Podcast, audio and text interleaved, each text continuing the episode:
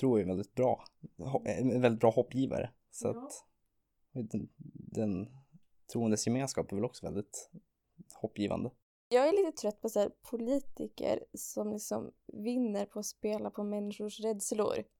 Och liksom målar upp en bild av landet som att det är förfall, allt förfärligt. Du lyssnar på Mitt i allt påskspecial. I detta samtal om påsken möter Edvin Andersson och Alice Ward biskop Åsa Nyström. Programledare är Fredrik Lundberg. Slow down, you move too fast. You got to make the morning last. Just kicking down the cobblestones. Looking for fun and feeling groovy. Hej och välkomna till Mitt i allt. Eh, Jag sitter tillsammans med tre gäster idag. Eh, Vi har Edvin, Åsa och Alice. Ni får gärna kort presentera er själva. Vilka är ni? Ja, jag är Edvin jag är Andersson och jag är 17 år och går andra året på naturprogrammet. Och jag heter Åsa Nyström och jag är 58 år och jag är biskop i Luleå. Eh, Ja, jag heter Alice Ward och jag är 16 år och går, in, går, går på nian. Nej, går i nian heter det. Eh, ja, på Brännbergsskolan. Fantastiskt fint att ni är här. Eh, idag ska vi prata om påsken. Eh, som ju är en stor och viktig högtid på jättemånga sätt. Eh, både för människor i Sverige ur ett sorts sekulärt perspektiv. I att det är lång helg, ledigt, skollov och så vidare. Men framförallt är väl påsken en väldigt stor helg i helg. Väldigt stor helg i kyrkliga sammanhang. Eh, Åsa, vad är påsk? Den lilla frågan. och kortformen är ju att på torsdag så eh, firar Jesus det som blir nattvard för oss. Han firar en sista måltid. Som man säger, och så säger han, gör så här. Så vi har fortsatt att göra det i flera tusen år efteråt. Och på långfredag så dör Jesus. Vi är fastspikade på ett kors. Och på påskdagen uppstår han. Och sen händer det märkliga också att på annandagen så vandrar Jesus med några lärjungar och de känner inte igen honom förrän han plötsligt bryter bröd Mm. och de delar en måltid igen. Så det är påsk.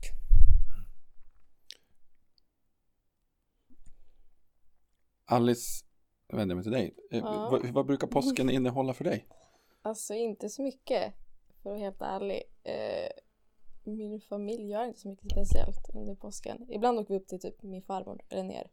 Hon bor i Östersund och då är vi uppe i fjällen och liksom åker skidor och så. Men det är inte att vi gör någon så här speciell grej. Vi firar ju inte det som typ en helgdag.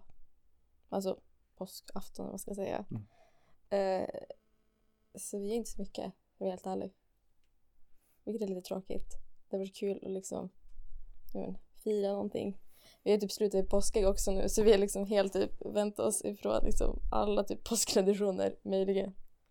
Eh, Edvin, hur brukar din påsk se ut? Nej men ungefär lite som Alice sa. Vi brukar, alltså vår familj firar väl inte påsk som en högtid så utan vi tar väl mest bara dra nytta av lovet. Och ja, ta, ta det lugnt från skolan. Men vi brukar typ äta middag med farmor. Och godis. Det är också viktigt på påsk. Ja. Det har jag glömt. Ehm,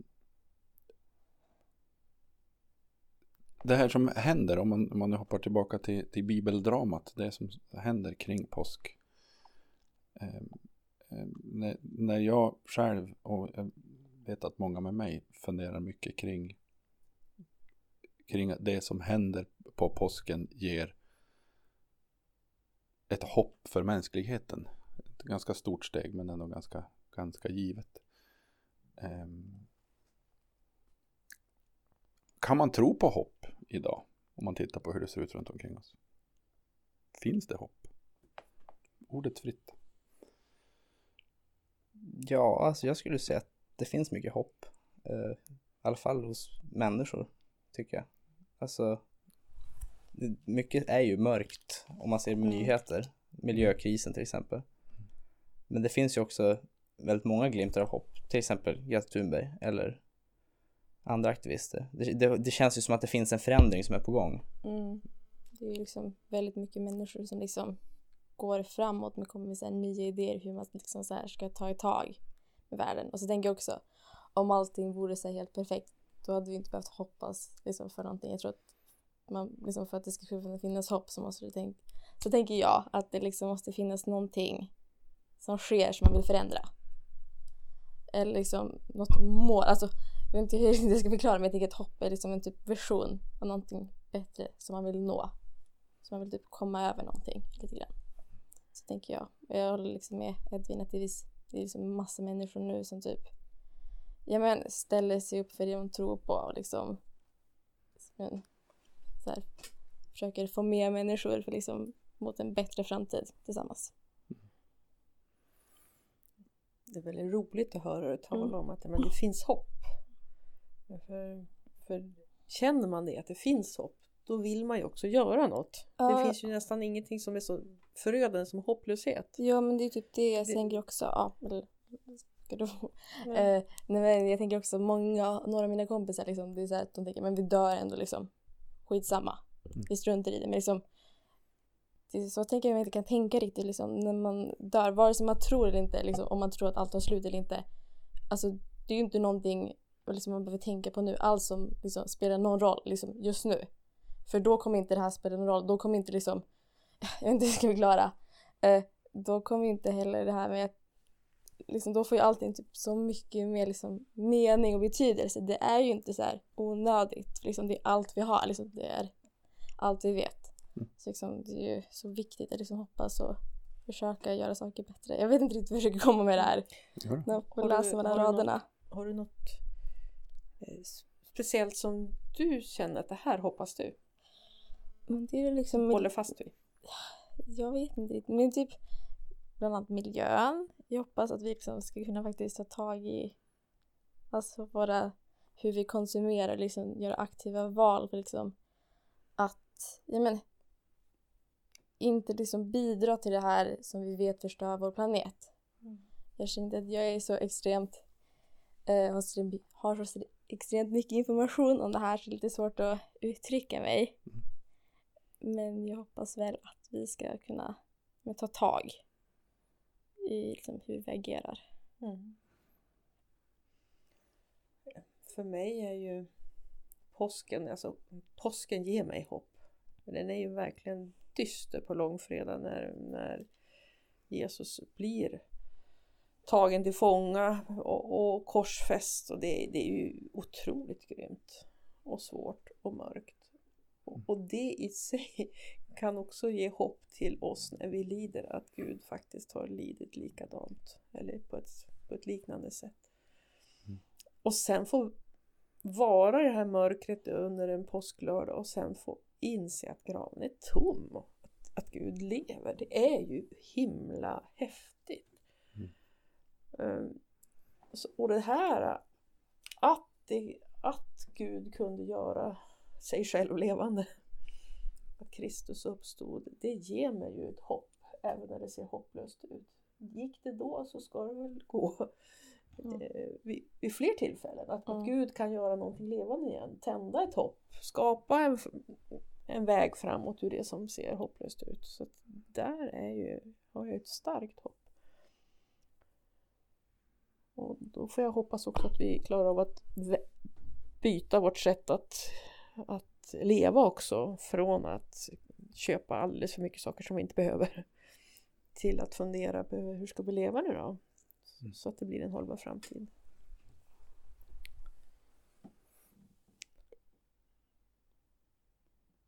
Kan kyrkan förmedla det hoppet till, till sin omvärld idag? Klarar vi av det? Är vi synliga? Bidrar kyrkan med hopp till mänskligheten? Förutom för de som redan är en del av det.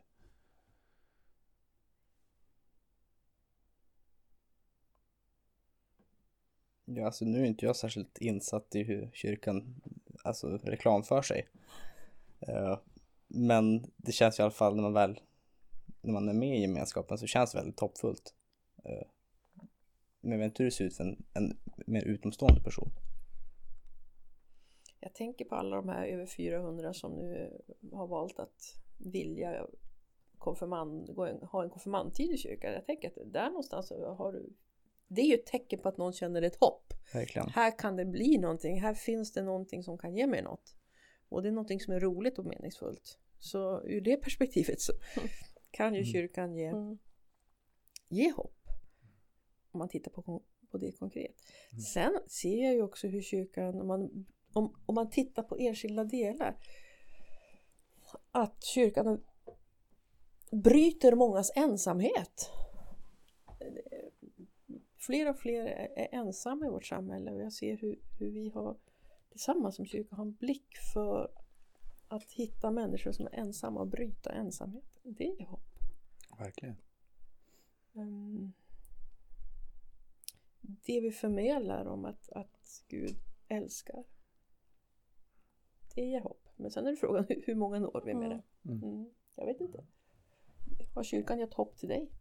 Eh, ja, det är en lite stor fråga. Men jag känner att allmänt tycker jag att liksom man fokuserar väldigt mycket på det här med, med att skänka hopp till folk. Att vi ska vara liksom hoppfulla att det kommer ske alltså fantastiska saker i våra liv. Allmänt liksom. Men jag tror också det är så stor del att man måste också våga typ lita på att det kommer ske. För det kan kännas jättesvårt om man har det väldigt tungt ett tag att faktiskt här, lita på det här hoppet. Att det kommer bli bättre. Så tänker jag lite grann. Att det kan kännas lite så här typ meningslöst kanske. Om man verkligen liksom känner sig nere. Om allt verkligen går skit. Eh, så jag tänker väl att man måste ju typ ta steget och liksom våga hoppas lite grann. Det där är ju spännande. Kan man hoppas om allt blir skit? Alltså när allt känns som skit som du säger. Mm. Går det att känna hopp då? Det, det är en väldigt stor fråga. Ja. Mm. Och i så fall, vad ger det hoppet? Var kommer det ifrån ja? Mm. Mm. Jag tänker att det är sådana stunder du bara kan känna hopp egentligen. Mm. Att det är då du behöver hoppet som mest. Och det är just därför det blir så viktigt att du får hopp just då. Det är väl det som jag tänker är hopp. Att, det, att man får någon sorts ljusglimt Mm. när det är... Var kommer det ifrån då tror du? Oj, Ja, svår fråga. Ja. Eh, mm, nej, det är, väl, alltså det är ju väldigt svårt att se hopp när det väl är som jobbigast och Mm. tuffast. Så att, nej, det måste väl komma utifrån, tänker jag. Uh, oftast är det väl svårt att hitta någon sorts hopp inifrån när det väl är tufft. Så att, vi kan vara varandras hopp tänker jag. När jag lyssnar på dig. ja. Och, och, och, och nu, nu kopplar jag till det här med tro på Gud eller inte tro på Gud och känna tvivel. Nej men det här kan inte vara sant. Så har jag mött flera som har sagt men jag, jag tvivlar nu, jag, ork, jag, jag vet inte. Men jag är glad att du tror. Att du ber. Alltså att man får ställföreträdanden Mm. av varandras hopp Ja. och varandras tro. Apropå att det kommer utifrån som du sa. Mm. Nej, men tro är väldigt bra. Ho- en väldigt bra hoppgivare. Så Ja. att, den, den troendes gemenskap är väl också väldigt hoppgivande. Ja. Bönen i sig, att få berätta för Gud hur det är, kan ge en hopp. Bara få säga som det är till Gud. Mm. Hello, lamppost, what you knowin'? I come to watch your flowers growing. Ain't you got no rhymes for me? Do it and do do. Du nämnde Greta Thunberg Mm. eh, som, som en person som ger oss hopp idag. Eh, samtidigt om man tittar på henne och det som händer kring hennes aktivism är att största delen av eller största delen, men mycket av det som sägs och skrivs om henne handlar om att men borde inte hon vara i skolan? Mm. Eh, eh, hur, hur kan vi så om, om hon är en person som ger hopp men samhället runt omkring bromsar det genom att titta på allt, allt det runt omkring så, då släcker vi någonstans det hopp som hon kan ge. Och nu är ju hon bara ett exempel. Men där behöver vi också hjälpa till att bära varandra inte bara i att vara varandras hopp utan också på något sätt hjälpa till att visa att det finns hopp. Titta. Att bygga gemenskaper, troendes gemenskaper som du var inne på. Nu ska jag se om jag har någon fråga i det här. Jag ska sä- säga att jag tycker det är intressant för vi talar väldigt mycket om, om, om det, om, om vad hon utsätts för. Men då är det intressant med filterbubblor. För i mina flöden så märker inte jag av det utan jag märker bara Heja Greta, vad bra, nu, nu går vi tillsammans. Så, så Mm. verkar mitt flöde vara. Mm. Vad skönt. Ja. Och så hör jag att folk säger att det är hatiskt. Och det är klart att jag märker det ibland. Men det stora flödet som når mig är liksom, Heja Greta. Jag vet inte hur era flöden nu ser. Och, och det här är ju typiskt vårt samhälle idag. Att Mm. filterbubblorna gör att vi, vi förstärks att tro att det vi själva hör och ser är det som är sant. Man kan ta ett annat exempel i, i vår samtid. En annan stark person som skapar hopp hos många. Eh, Linnea Claesson. Mm. Som, som nu ska vara med i Let's Dance i TV4. där Visst är det hon med här regnbågs Precis, Ja. precis. Och som jobbar med jämställdhet som Mm. en form av aktivism. Eh, som berättar att nu, eh, ju synligare hon blir, desto starkare blir, blir hatet. Eh, Mm. eh, hur, hur, hur hjälper vi varandra då att vara hopp? I, när världen är sån att, att det är så starka krafter som försöker släcka det. Jag tänker att de senaste dagarna har vi också fått det här, vi har sett, vad heter hon då? Josefin Nilsson dokumentären Ja, just det. eh, om hur hon blir utsatt eh, för otroligt mycket våld, både fysiskt och psykiskt i en nära relation.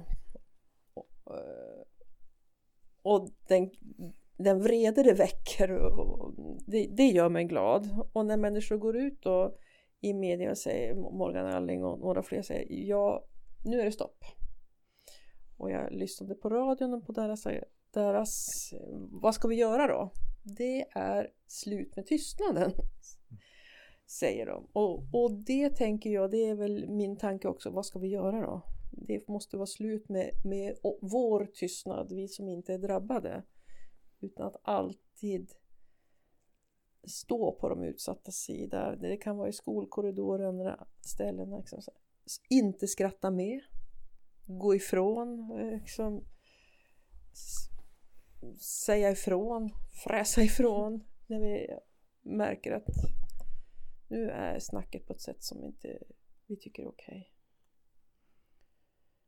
Så, Vår, vår största skuld, tänker jag, för många av oss är tystnaden. Vågar man gå emot det? Nu vänder jag mig mot er som Ja, är kvar i, spännande. i skolan. Vågar man Ja, stå upp på det sättet genom att Mm. gå därifrån eller, eller Alltså, hur ser det ut i skolan ja. idag? Nej, men jag tror att det är tråkigt nog att många som liksom inte vågar men samtidigt, samtidigt så tror jag också att det är många som vill. Så jag tror att det handlar om att en person liksom börjar och det får typ bollen att rulla. Mm. Eh, för liksom de flesta vet ju ändå vad som är rätt och fel. Men jag tror det här med att man, när man går och typ ser någon som någon säger en taskig kommentar till någon och man är med flera stycken. Då blir det som att man kollar på varandra. Liksom, vem, man söker typ bekräftelse. Ska vi gå fram och säga till? Ska vi inte säga till? Och tänker man också, jag behöver inte säga till, den andra kan göra det. Och så Mm. det bara lätt att bara gå förbi. Så jag tror att man måste våga, även fast det känns liksom otroligt, otroligt svårt. Men jag tror också det handlar kanske också om vem. Tyvärr handlar det också om vem som säger kommentaren. För det är mycket så här status. Mm. Vissa personer typ vill man inte bli ovän med och det är som typ dum anledning till inte så här, våga sätta sig emot något som man vet är fel. Mm. Men så är det på många ställen. ja, ja, jag förstår verkligen det. Mm. Man är utsatt. Om man ska vara med varandra varje dag i Mhm. skolan. Vad händer om jag börjar sätta en gräns här? Vad, hjälp, vad, kan, jag, vad, vad kan ge oss mod? Eller vad kan ge er mod? Ja, men jag tänker väl... Eh, jag kan bara säga att det är lite kul för vi pratar just det. Jag har gått en, jag vet inte om det här är jätterelevant, men jag har i alla fall gått en kurs om liksom förintelsen. Jag fick göra en så här utbildningsresa till Polen och besöka Auschwitz. Och då pratar vi om det idag också, liksom, hur man ska våga sluta vara en liksom, åskådare när man ser någon som säger typ ett ras- rasistiskt skämt eller på något sätt och då handlar det om rasism. Jag tänker man kan nog det kan nog gälla alla typ taskiga kommentarer som man inte läser online eller på riktigt eh, hur man ska våga gå in i. Jag tänker att eh, jag har då liksom varit med om typ hur det kan gå på typ det mest extrema sättet och liksom det börjar bli en okej och då handlar det ju då om antisemitism och andra former av liksom fördomar mot även typ romer och andra utsatta grupper. Eh, hur det kan gå om liksom man blir okej med sånt här språk och liksom går till extrema, det är ju bara ett extremt exempel eh, med förintelseläger och alltså förföljelse och förintelse.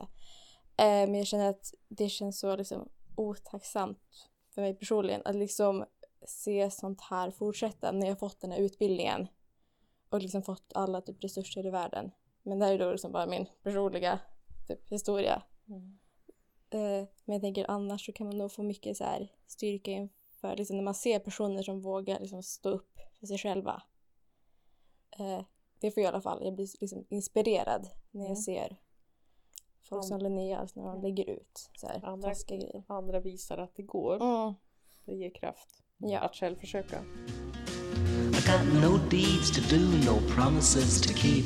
I'm dappled and drowsy and ready to sleep. Let the morning time drop all its petals on me. Life, I love you, all is groovy. Kyrkan kan ge hopp, har vi pratat om tidigare. Nu är vi inne på, på något annat. Eh, Kan kyrkan ge mod? Eh, Så att jag vågar stå upp för, för den jag ser är utsatt. Fast den jag kanske förstår att det sänker min status i min kompisgrupp och så vidare. Går det att hitta det här modet i det som är kyrkan? Ja, alltså jag tänker ju det som alla säger att man måste ha någon som leder före, eh, som banar vägen. Men jag tänker också att man måste vara del av en grupp som faktiskt accepterar och tycker att det är okej och tycker det är bra eh, och belönar beteendet att man säger ifrån. Man sätter ner foten. Och jag tycker att kyrkan är väldigt, eh, är en sån plats. Eh, där man får, den är väldigt tydlig med vad, vad orättvis, man ska säga nej mot orättvisor och liknande saker. Så du hämtar kraft här i kyrkan och i Ja, gemenskapen här. jag menar, alltså mina vänner här är ju Mm. de som jag tycker de har, alltså människor, de ser verkligen vikten av ett bra människovärde. Och man delar ju som ändå samma värdegrund här. Så det blir väldigt lätt att säga ifrån på saker man tycker är fel. Eh, men det man lär sig här, apropå människovärde och, och, och respekt och så vidare. Eh, får man också mod att ta det med sig till platser som inte är i kyrkan. När jag inte har mina kompisar med mig på skolan eller på idrottsklubben eller dramagruppen eller på andra platser. Eller vad skulle krävas av för att det skulle hända?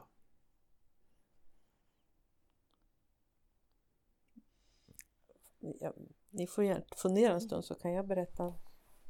Alltså, jag behövde ju ett visst mått av mod för att ställa upp i valet för att bli biskopskandidat. Det, var, det är ju inte, absolut inte så att, att det var obehagligt. Alltså det är inte obehagligt på det sättet att jag skulle bli utmobbad. Men det är obehagligt på det sättet, eller obehagligt, det är stort på det sättet att jag plötsligt blir en väldigt granskad person.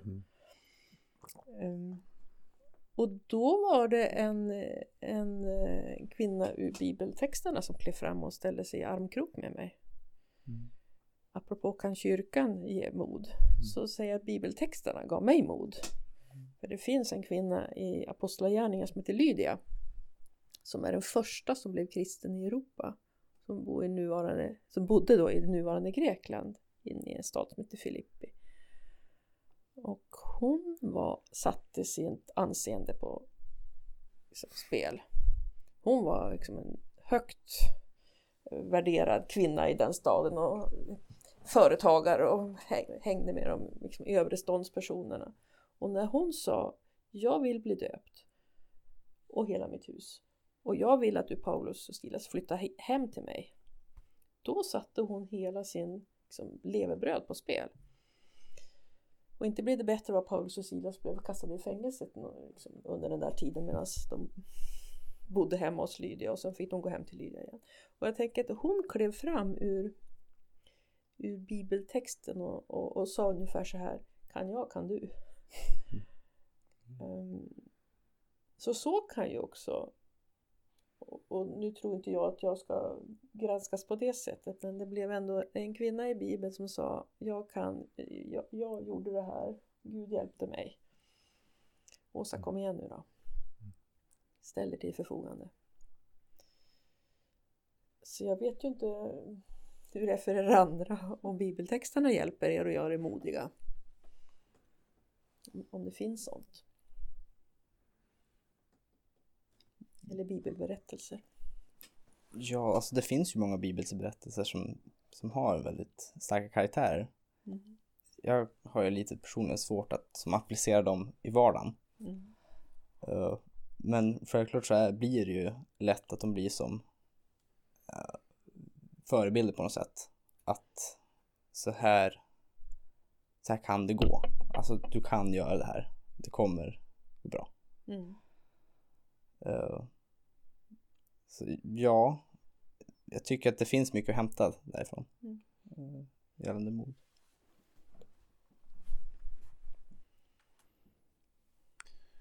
Jag kommer ofta tillbaka till, till eh, eh, min största förebild i Bibeln är ju Maria.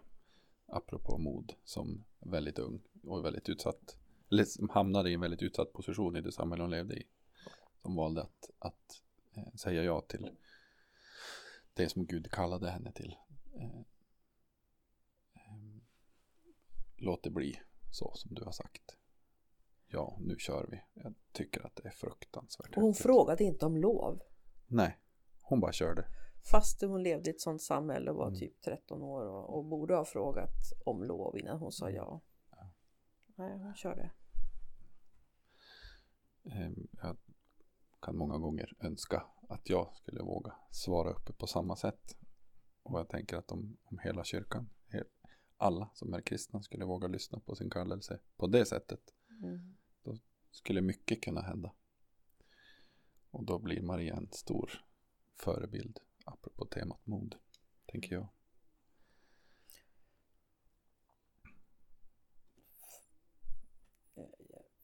Varför då, höll på att säga. ja, men jag tänkte, det är inte säkert vi alla har koll på vad du tänker att hon var modig i. Nej, men jag tänker bara att, att våga. Menar, allt talade ju emot Maria på något sätt i den situationen. Mm. Trolovad eh, kvinna i ett samhälle där kvinnor inte stod så högt i kurs. Eh, och att utsätta sig för någonting som skulle innebära att hon på många sätt skulle kunna hamna ännu sämre till i samhället och, och Mm. få ett barn utom äktenskapet i den Mm. tiden. Och ändå så frimodigt. Ja men om du säger att det här är rätt Gud då, Mm. då går jag med på det. Ehm, Ja, Ja, det var inte lätt att backa därifrån heller. nej, hyfsat Ja. synligt ganska snart. Mm. Ja, det, jag tycker att hon är, hon är cool, Mm. Maria. Det har blivit ännu tydligare tänker jag nu när vi talar mer om hederskulturer eh, idag. Att, att när vi ser hur, hur framförallt flickor och kvinnor i en del sammanhang verkligen blir måste fråga om lov, eh, blir kring, blir kontrollerade. Då får jag mer också förståelse för Maria, hur modig hon var, för hon levde ju i ett samhälle där man var underordnad och behövde fråga om lov. Mm.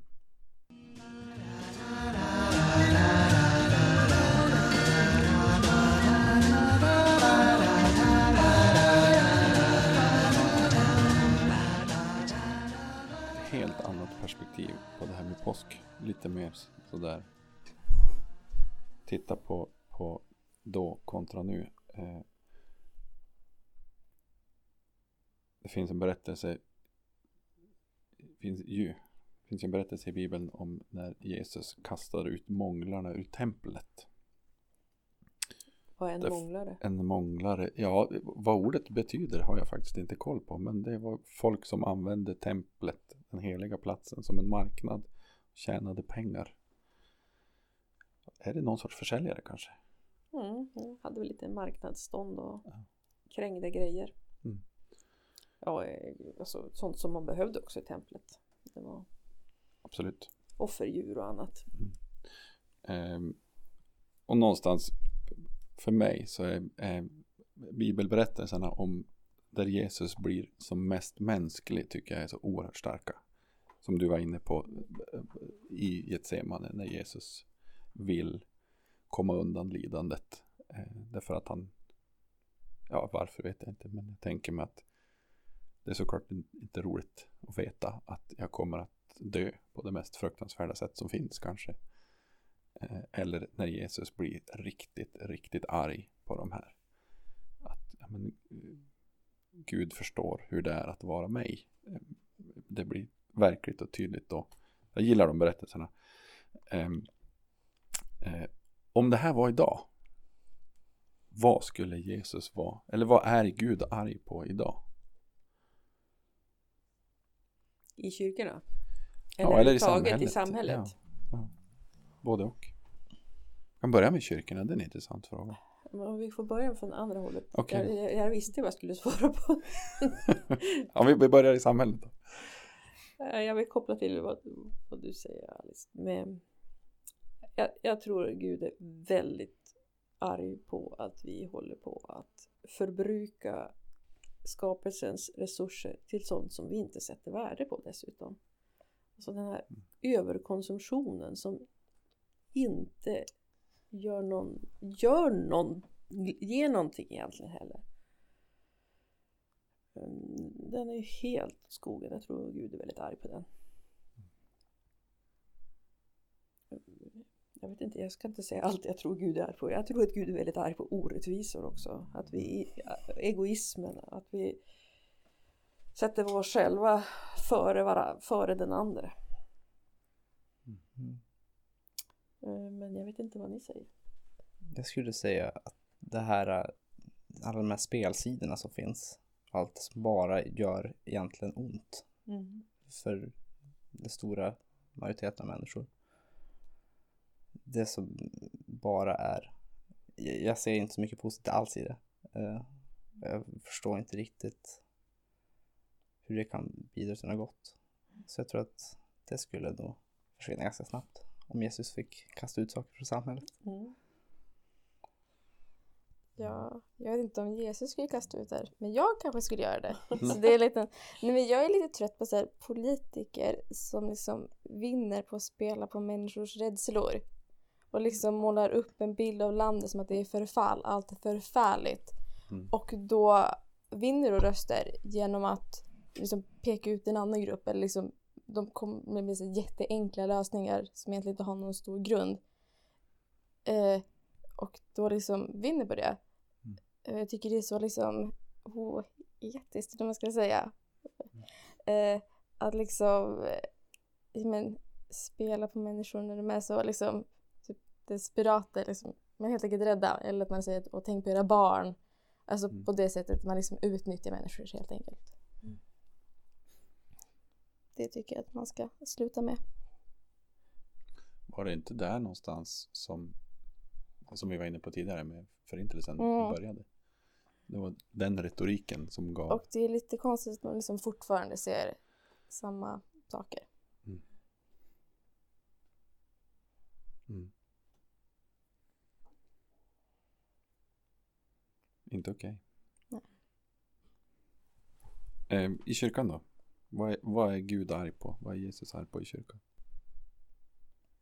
Jag tror att det är de människor som ty- tycker att unga inte hör hemma i kyrkan. Att det som inte kan, vill se en förändring utan vill inte acceptera att det finns nya människor och nya krafter ska få komma in i kyrkan. Det tror jag inte uppskattades Jesus. Nej.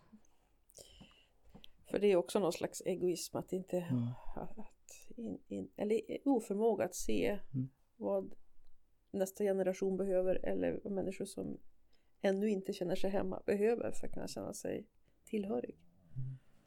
Mm. Jag sitter och tänker på att Jesus är väldigt arg på människor som tar för sig i kyrkan på andras bekostnad. Vi har ju vårt eget metoo, var det ljus. Eh, Ingen människa ska bli utnyttjad inom kyrkan. Mm. Så är det. Det är Jesus väldigt arg på när det händer. Jag tänkte ungefär liksom en samma sak när folk liksom använder sin auktoritet för att mm, utnyttja någon annan.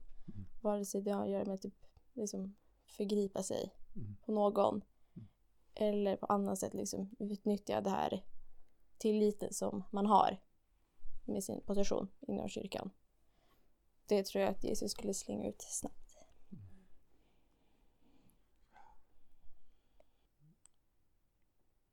Tack så jättemycket för att ni har delat era tankar och er tid idag.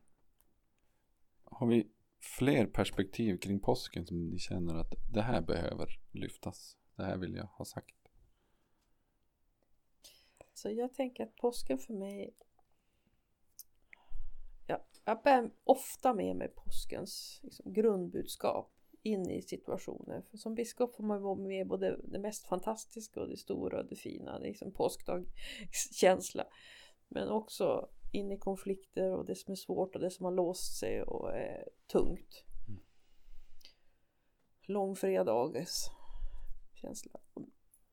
Och då är det här att Gud uppväckte från de döda. Det är så starkt för mig så att jag alltid tänker mig att på något sätt så, må, så kommer det att bli liv igen i detta som ser dött ut. Så att jag tänker att för mig är ja, jag går och, och tuggar på påsken väldigt ofta. Och den knackar på i, i tankarna och så kom ihåg där det ser dött ut, där kan det bli liv.